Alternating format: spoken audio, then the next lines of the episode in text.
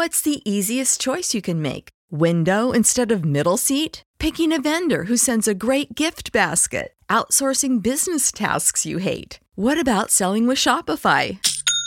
Whether you're selling a little or a lot, Shopify helps you do your thing, however you cha-ching. Shopify is the global commerce platform that helps you sell at every stage of your business. From the launch your online shop stage to the first real life store stage, all the way to the did we just hit a million orders stage. Shopify's there to help you grow. Whether you're selling scented soap or offering outdoor outfits, Shopify helps you sell. Wherever and whatever you're selling, Shopify's got you covered. Sign up for a $1 per month trial period at shopify.com slash try. Go to shopify.com slash try now to grow your business, no matter what stage you're in. Shopify.com slash try. Everybody in your crew identifies as either Big Mac Burger, McNuggets, or McCrispy Sandwich.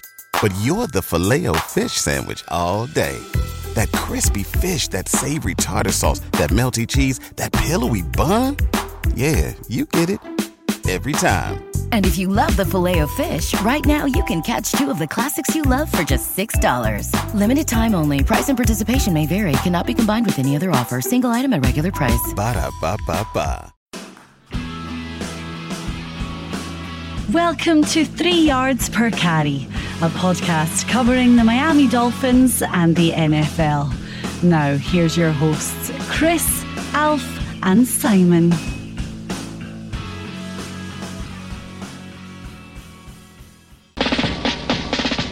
Miami has the Dolphins, And we're on, and we are one and zero. And I do have Chris, and I do have Simon here, and we're gonna get right into it. Our impressions of this game. Chris, you saw the game.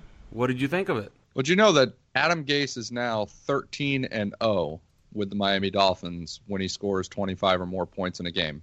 Like that, they haven't lost a game when they score 25. He's an offensive-minded coach, and uh, and this is what he's here for to to bring some good offense. He's also 11 and five at home now, and um, and Gase and Tannehill together are now like seven and one at home. They've scored 399 points in the 16 games they played at Hard Rock, and um, 210 of those with the the games that Tannehill played. It works out to about 28 points a game with Tannehill at quarterback, but it's it's pretty impressive. I think watching the, watching them at home, seeing how they play, and seeing how different it is than when they are on the road. Um, I think obviously there's there's a lot of shenanigans with the lightning thing, and, and I don't want to I don't want to belabor that because um, it is what it is. It happened, but I, I just got a the overall impression that I come away with is is how impressive they are scoring points. You know, finding a way to win the win the game at home. They're a very strong home team, and people just commonly discount that. I mean, the Dolphins headed in the game as the home underdog because they can't get away from narratives and actually look at some of the most obvious stuff like like what the team tends to do at home. So I come away feeling pretty good.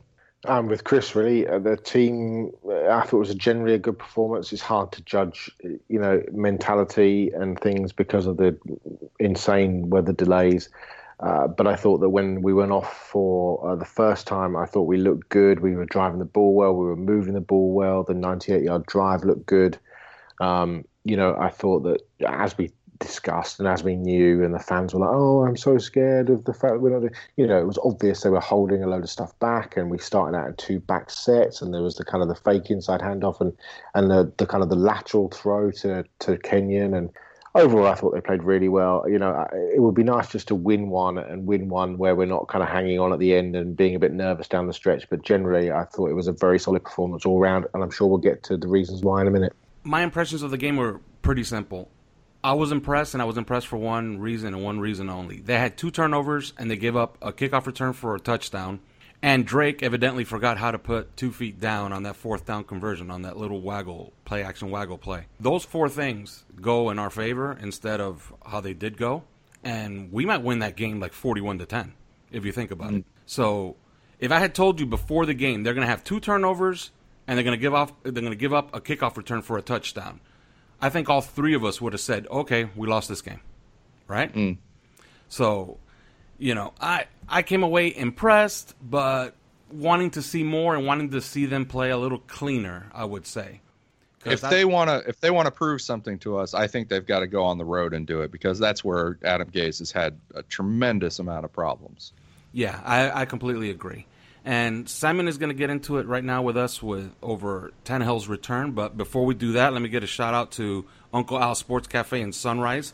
They're on the corner of Nob Hill. Go ahead and laugh, Simon. I mean, uh, there's so many places I could go with that. And Sunrise make- Boulevard. So many places to put your knob. Yes, Don't make exactly. a, And don't that's make a, a copy.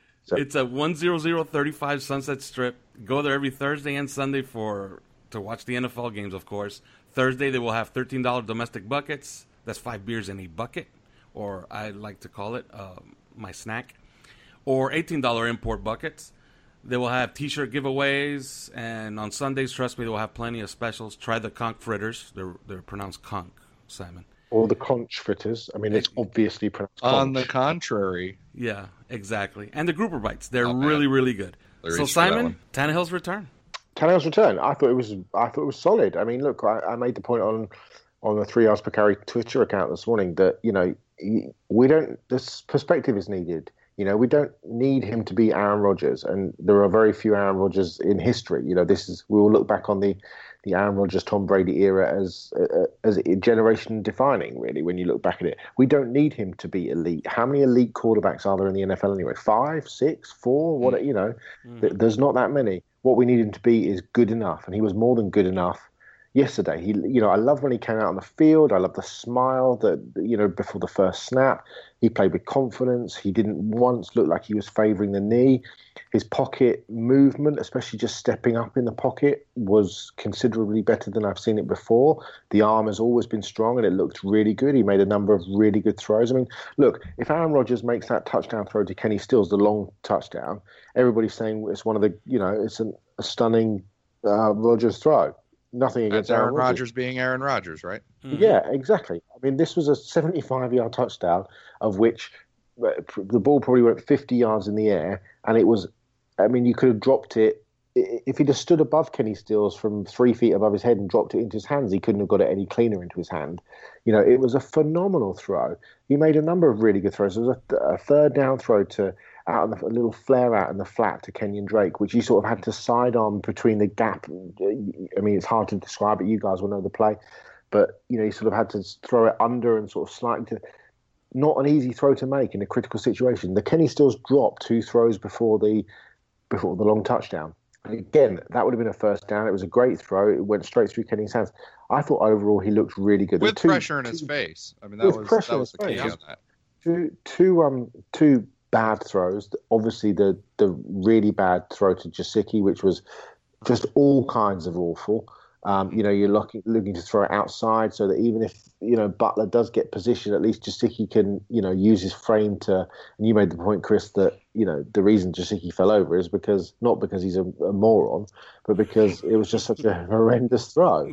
The other one, uh, the other one looked to me like Jakeem Grant ran the wrong route, or there was certainly a miscommunication between the two of them. Adam Gase said today that Ryan thought he saw something and and he reacted and Jakeem didn't. And that, that those kind of things are going to come. I love the fact that Peter King wrote in his piece this morning for uh, NBC that you know Gase gave everybody today off Victory Monday. Tannehill went around every single offensive player, starters and backups, and said, "You know what? I wasn't happy with some of the aspects of the game yesterday. Can we please come in tomorrow morning, Monday morning, and just go through in our own groups and film study, and then we can have the, the half a day off and Tuesday off to come back Wednesday morning." And I thought that was great. Every single offensive player said they were going to do it. So it was those little things, but generally, I thought he played really well. I think his best throw was an incompletion, and at the time, everybody thought it was it was a bad throw, and it wasn't. And it was in the second quarter. They go play action, and he throws what is about a 16 yard crossing route to Danny Amendola. I've seen that play three times. It hit him right in the hands, and Yeah. that thing was an absolute cannon shot from about 22 yards away. If Amendola look at that play. catches that, and he breaks one tackle, can he score? I think he does. And we're talking about 300 yards passing and three touchdowns instead of what he ended up with, which was about 230 and two. So I think my exact words to Simon on that play were Amendola needs to come down with that. yes, Yeah, he did. Yeah. it was it was just a a laser shot. I thought he looked good. I thought that uh, that that second interception, you you know, the first one, you know, I'm not going to make any excuses for that. That was just awful. Although Adam Gase said today that it slipped out of his hand. Uh, I guess that that's a pretty good excuse. But on the excuse it feels like an excuse rather than uh, I'm not sure it's fact, but whatever. Yeah, exactly. Yeah, did feel like it a little bit. Yeah, but on the Grant interception, I saw cover three, and that looked to me like it had to be a stick throw, and Grant actually read it correctly, and Tannehill saw something else. Mm-hmm. So, you know, I, I, guess I had to really sit down and look at the all 22 to see who actually screwed that play up. But yeah, I could do without the two interceptions. I really can because he's a guy who takes care of the of the football, and that was completely uncharacteristic against a better team. It does come back to hurt us. What it looked like is that it, it was almost like he decided to throw one throw, which was the guy on the the guy running. I think it was Kenny Stills running down the sideline. Yeah. Yeah, and, and and then he sort of saw Jakeem breaking open and was almost caught between two minds yeah. and just didn't really throw either either throw. When he, there is a, there was a shot on the um on the coverage yesterday where they showed it sort of from behind high above and behind kind of what would be Tannehill's left shoulder, and you see the field open up much like you would on all twenty two. And it does. It almost feels like he sort of thought, "I'm going to hit Kelly." Oh, Jakeem's breaking open uh, in that split second where he just uh, and he doesn't really throw either pass. You know what I mean? It sort of flutters in between the two of them because he's sort of indecisive as to which guy he's going to go to. But he might have thought he might have thought the middle of the field was open, the deep mm-hmm. middle yeah. was open, and and just didn't realize. And and Gase would Gase would totally cover for him in the press conference afterwards. I mean, when he talks about what went wrong and the miscommunication and stuff like that. Right, um, so I, I, wouldn't expect to hear exact the exact truth uh, from Gase. Before we move on, I did want to weigh in on the Tannehill thing because um, two numbers, uh, 633 and 79. 633 days since Ryan Tannehill had played a single down of meaningful, high stakes football. That kind of layoff, I mean, we all like to dismiss it like it means nothing. And because it's not convenient for us, we're trying to prognosticate and, and predict these things. And everybody's exactly as talented as we think they are, and they're going to perform exactly how we think they are. We don't like to account for things like that kind of layoff, but who has a 633 day layoff from anything? and comes back and looks exactly like who they are, which is what Tannehill did. You know, he came back and he had 79 is the is the other number. That's the percent that I saw uh, of him throwing accurate catchable balls on the day. He was 20 of 28. And you brought up uh, one of the plays to Danny Amendola that was right on the hands, should have been caught. Kenyon Drake on that fourth down uh, also should have been caught, should have had his feet in bounds you know, you come back from a 633 day layoff and you go 20 of 28. A couple of those should have been completed. A couple of those um, uh, eight incompletions should have been completed on top of it. Yeah. I mean, that's a hell of an outing. Uh, you you got to hand it to them to come off that sort of two year layoff and and play like that. Yeah, we can nitpick. Um, you know, there was a play where the the defense was completely discombobulated on the left hand side. You could see it, but he didn't, and and he threw it underneath short of the sticks to Albert Wilson, really to one of the only guys that was covered. Wilson happened to make a play on the on the ball or after the catch anyway, and they got the first down, but it was clearly a mistake. There were some other mistakes like that. And the other thing I took away from it really is that the interceptions. We heard a lot about Tannehill uh, being told to cut loose. You know, don't don't hesitate if you see it. If you see something, just go for it. Well, we saw that. And yeah, it resulted in some interceptions. But you got to not be always afraid of interceptions, I think, if you want to make plays and you want to score touchdowns and win games. So maybe we'll see a few more interceptions than we're used to seeing with Ryan Tannehill this year. But as long as they come with, you know, victory Mondays, then I'm fine. Speaking of this subject, the offense, we're just talking about Tannehill and what we can expect. What about the offense as a whole? Like, what did we end up seeing from this offense that makes us think that they can be this good, you know, consistently on a game to game basis? I want to run first straight to you, Alf, and see what your thoughts are. Well, we saw multiples. We saw 21 personnel. We saw spread offense with Gesicki out wide left and running three wide receivers and running them right down the seam, having the outside guys button button in uh, these are things that we haven't seen before. We saw Gore and Drake together. I don't remember the last time we saw two running backs in the same backfield in the Gase era, but I came away very, very impressed, and especially about that that offensive line. You take away the two penalties, And I'll talk about one of them. Uh, Josh Sitton, that was not holding when Tannehill ran for that first down. That was holding. Uh, a lot of NFL referees like to throw the flag when they see that the guy is still engaged. Josh Sitton completely disengaged as soon as Tannehill got outside of the block. That is textbook. That is not holding. They threw the flag anyway. Uh, Tunsil, what can we say? Two penalties. He has to clean those things up. But other than that, I like the running game, and we had the big play again. And we're not even talking about special teams, which were you know half and half because you know you, you're not supposed to give up kickoff return for touchdowns. You you just not.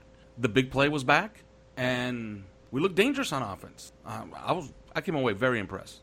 Yeah, I think pretty much the same. I do think it was holding actually, but that's uh, for another day. But generally, I thought we played. Uh, generally, I thought we played well, and it's difficult when you know you have the breaks. But we did see. I mentioned it before. We did seem to be on a roll just before that first break, and it felt like we could move the ball up and down the field. You know, we had the 98-yard drive, then we come back with the the really nice drive that finally gets kibosh because Kenyon steps out of bounds. But generally, it just felt like we could do pretty much whatever we wanted. You know, whether it be run the ball first of all with Kenyon, then with Gore, then you stick Kenyon and Gore. I mean, there was a point where both both of them went out wide. Um, as receivers, we we forget that then there was the play where Albert Wilson was under center and, and Tannehill was out wide. Um, you know, it looked like we were going to play some wildcat. It looked like we were potentially even going to throw out of it with Wilson. You know, Mm-hmm. what was Ryan going to do? Was Ryan going to run a route, or was he just going to stand there? You know, a la Chad Pennington back against the Texans when we threw the Mm-hmm. touchdown to to um, uh, Patrick Patrick. Cobbs. Yeah. Um, you know, so I thought it was I thought it was really interesting. It was a disappointing that I suppose in a way that Wilson wasn't much involved in the second, certainly in that sort of in that slightly elongated fourth quarter when we there were, there were all sorts of points because I thought he played very well. Um, it was interesting. To see, I mean, AJ Derby lined up as much out wide as uh, as Gesicki did. Um, I think it was a shame that Gesicki wasn't thrown. Uh, to, he had twice as many snaps as Gesicki. Yeah. yeah, I'm, I'm not surprised. I'm not surprised. I was going to say I'd be keen to see the snap count, but thanks for clearing that up. But I thought the offensive line played well. I thought they certainly pass protected really well. I was very impressed generally with Josh Sitton. I, for 94% of the time, I thought Laremy Tunsil played well. There's just a couple of times where you just think, come on, if you can just eradicate those couple of plays, I know, right? you know, be um, you really would be a really, really, really good left tackle if you could just switch the, the concentration levels up a notch. Um, but I thought Kilgore played pretty uh, pretty nice game. I thought Jesse Davis and Jesse James uh, and um, John James played really well on the right right side. So you know, and innovative stuff. You know, a couple of you know early on the screen on third down was a bit disappointing, and a couple of disappointing plays in situa you know situational play sometimes still leaves you a little bit. But generally, I thought the play calling was really good, a nice mix of stuff, and and excited to see what can come out of that because you know there were some funky formations and nice plays and things, and that's kind of what you want to see from Adam Gase. I think the one thing that I come away from with this game on offense is the no huddle. Because it was the first time they returned to it since really week three against the Cleveland Browns in 2016. And they haven't played it since. We don't really know why. There's been a lot of, it's been subject of a lot of speculation. But this time it returned. They used it 20 times on the game, and they did have a false start, Laremy Tunsil. They also had a holding pen- penalty, Laremy Tunsil.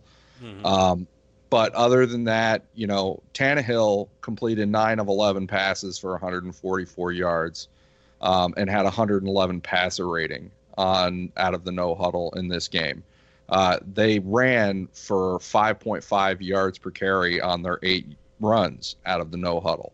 Overall, they were gaining uh, 9.2, and even including the penalty yardage. And and we tack it on the good and the bad because one of those no huddle plays was the eight yard gain to Jakeem Grant, uh, who drew an unsportsmanlike from Malcolm Butler on the play. Um, you know, they they gained 9.2 yards per play on 20 plays out of no huddle. It was a smashing success uh, return of that um, that kind of play calling and that kind of tempo. And I think that the thing I look forward to as we go forward and all the games going forward that give me hope about this offense is that because this is finally what Adam Gase has wanted since he got here. For whatever reason, we don't know why they had to give it up early in 2016 and never bothered with it in 2017. But in 2018, they're rolling with it, and it is a smashing success. So, that brings us to the defense and Minkah Fitzpatrick, as good as advertised. rashad Jones, even better. What say you, Simon? Yeah, I mean, listen, we we all knew Fitzpatrick was going to be a, a star. We talked about him from the very first moment that we started doing this podcast, and really we didn't. I know that you did, but generally, you know, we didn't really think that he was going to last. He was just too good but he looked like a veteran player. It was interesting to listen to the, the to Cris Carter on commentary talking about how you know in conversations with the coaches, how the coaches have said to him because obviously, and if you don't know how TV works in the NFL, you, you know you get the coaches, the the the media.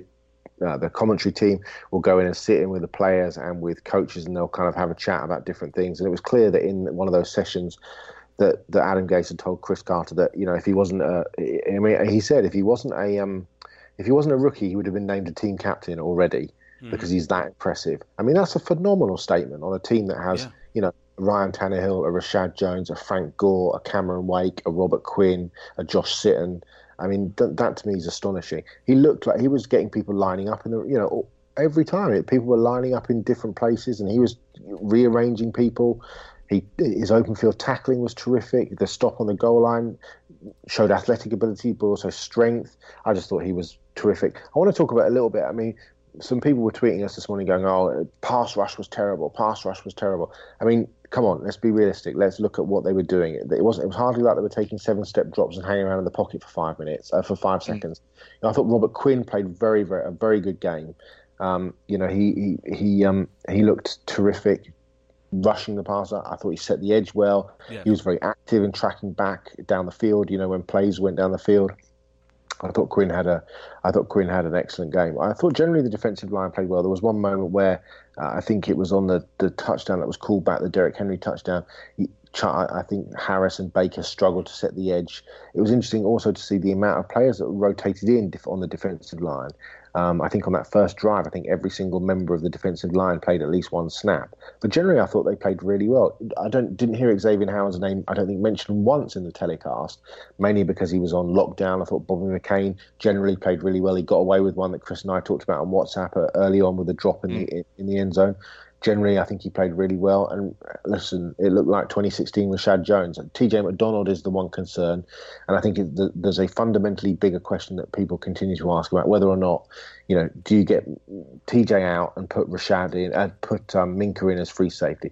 The answer to that is absolutely you can do, but then what what happens to the slot position? And given how well Minkah played the slot, do you see what I mean? You, yeah. you kind of get the, get the, the pluses and the minuses. It, it, the, there's clearly a plus of playing at a free safety, but then that means there's a minus in the slot. Whereas if he plays in the slot, it means it's you know locked down as well as anybody in the NFL.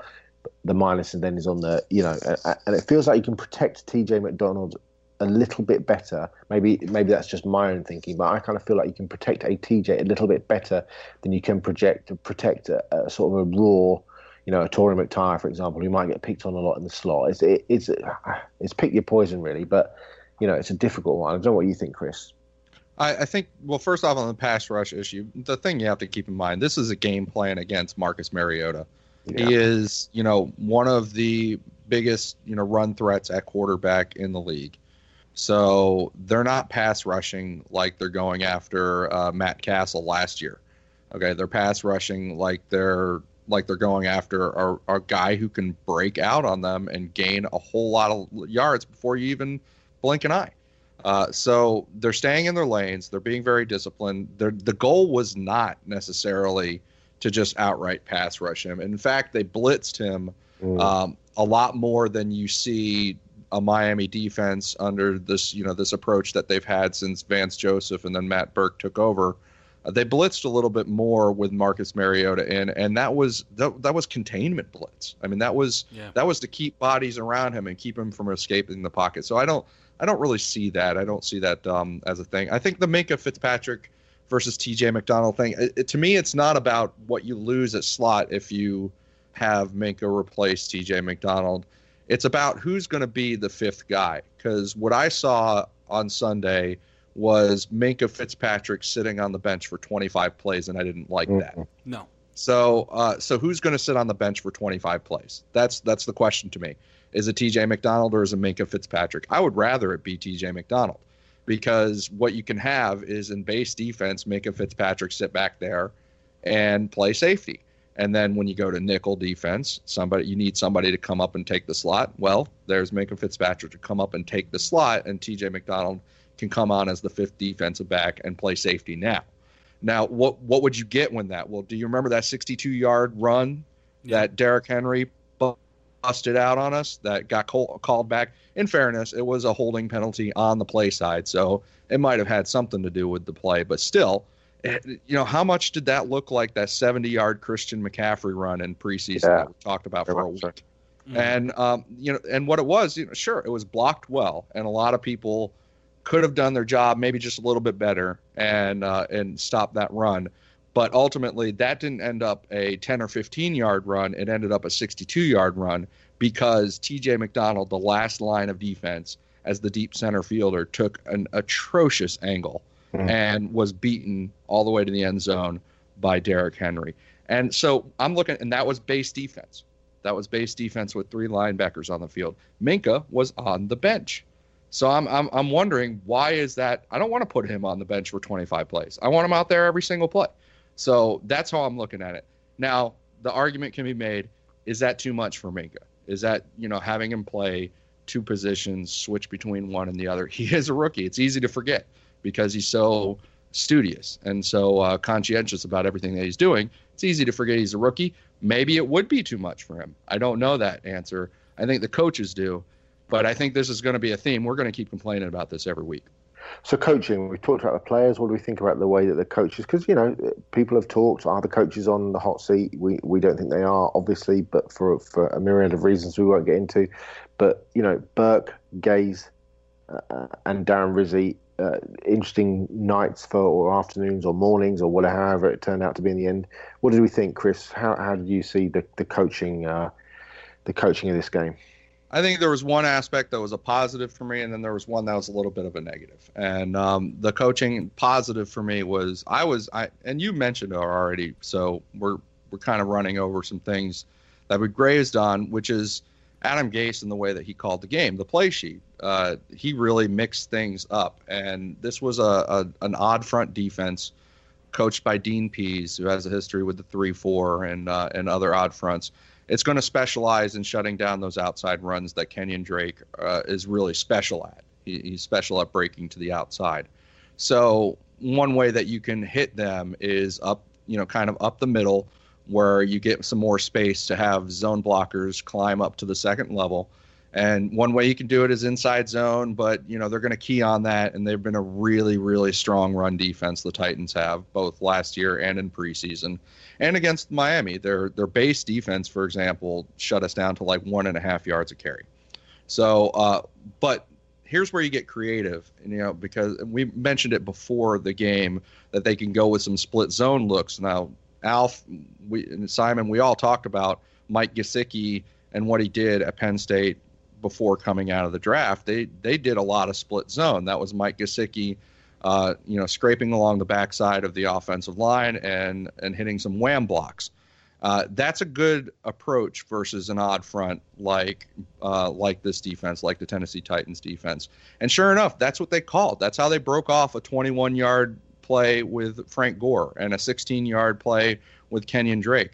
And then they brought out Albert Wilson, lined him up in the backfield, and had him take uh, take handoffs. Some of the stuff out of the Mike Martz playbook that they installed for evidently Az-Zahir Hakim.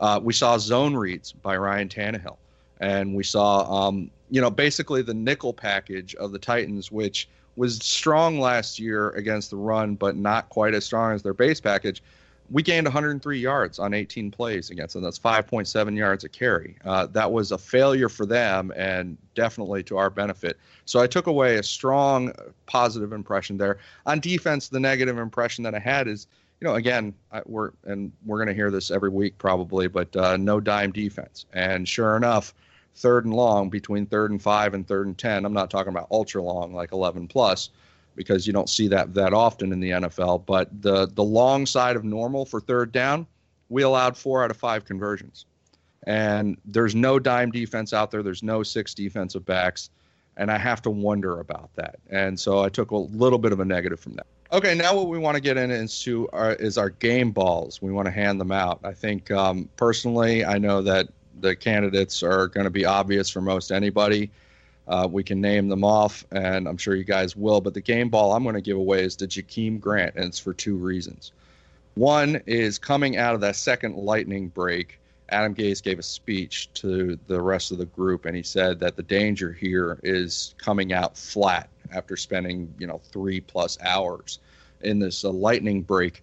Um, and the team that shows the energy, the team that has players that show energy and show up and make big plays, they're the ones that are going to win.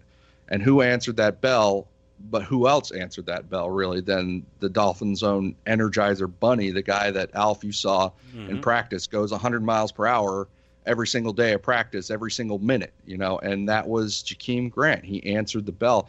I thought that that 102 yard kickoff return touchdown was the key pivotal moment in the game because coming out of the lightning break, the second lightning break, the Titans had gone all the way down the field and scored a touchdown and tied it up 10 10.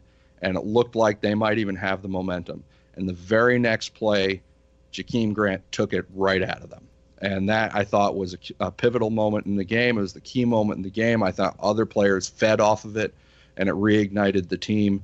And uh, so I want to give a game ball to him. And the other thing is, listen, he was only out there to run 12 routes in the game. And yet he, he almost, I mean, uh, if it weren't for that 75 yard bomb to Kenny Stills, he was going to be the leading wide receiver of the game.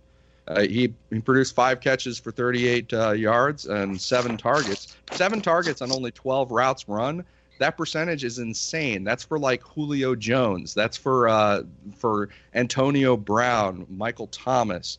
You know, guys like that. Uh, DeSean Jackson. Um, he produces whenever he's on the field, and they need to they need to figure this out because the stakes are high here. He could produce a lot if they start playing him a lot more. And so I have to give it to him. He produced 38 yards on his own, the 15 yard penalty on top of it only 12 routes. I mean, come on, this guy is incredible. You need to figure this out. For me, I think there were better players in the game than this man, but uh, Ryan Tannehill. You know, all that time out to come back in. Uh, I mean, they probably would have given him a game ball for the smile before his very first snap, frankly. But, you know, it just looked like he hadn't been away. The arm was there, the leadership was there, the, some of the throws were there. We've talked about the mistakes, but generally, I, I, don't think you could have asked for much more. Plus, he got the win. You know, then that's all you ask for. We look, we just look like a, we're just a better team when he's around. So, you know, for the 600 or so odd days that it's been since he last played, welcome back. Thank you for the win. Now let's see if we can build on it. So he would get my game ball. And I got three game balls, and my three game balls go to Reshad Jones. He delivered once again. I think he's our best player, and he keeps showing time and time again that he's a big game player. He will make plays that will actually lead to wins. This is one of them. Those two interceptions, spectacular.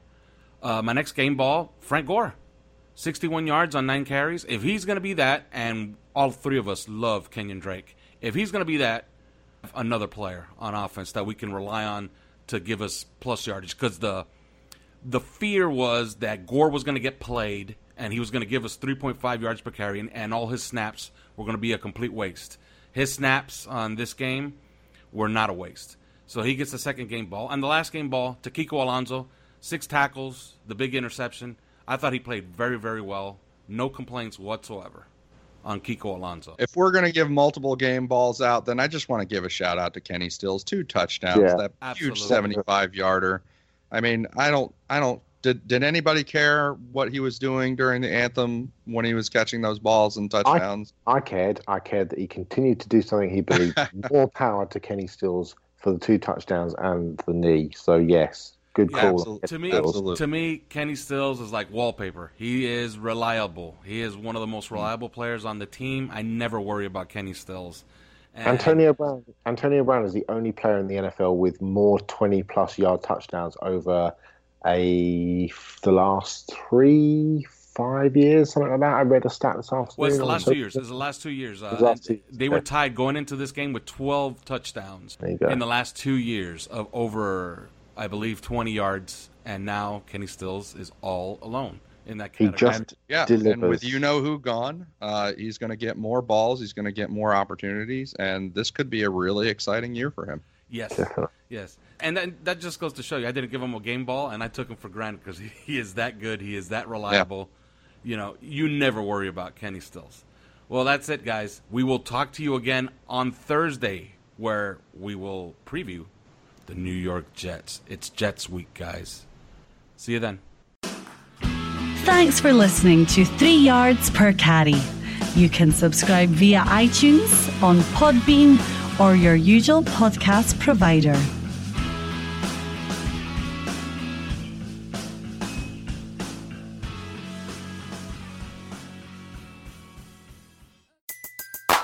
Everybody in your crew identifies as either Big Mac Burger, McNuggets, or McCrispy Sandwich. But you're the filet fish Sandwich all day. That crispy fish, that savory tartar sauce, that melty cheese, that pillowy bun. Yeah, you get it. Every time. And if you love the Filet-O-Fish, right now you can catch two of the classics you love for just $6. Limited time only. Price and participation may vary. Cannot be combined with any other offer. Single item at regular price. Ba-da-ba-ba-ba.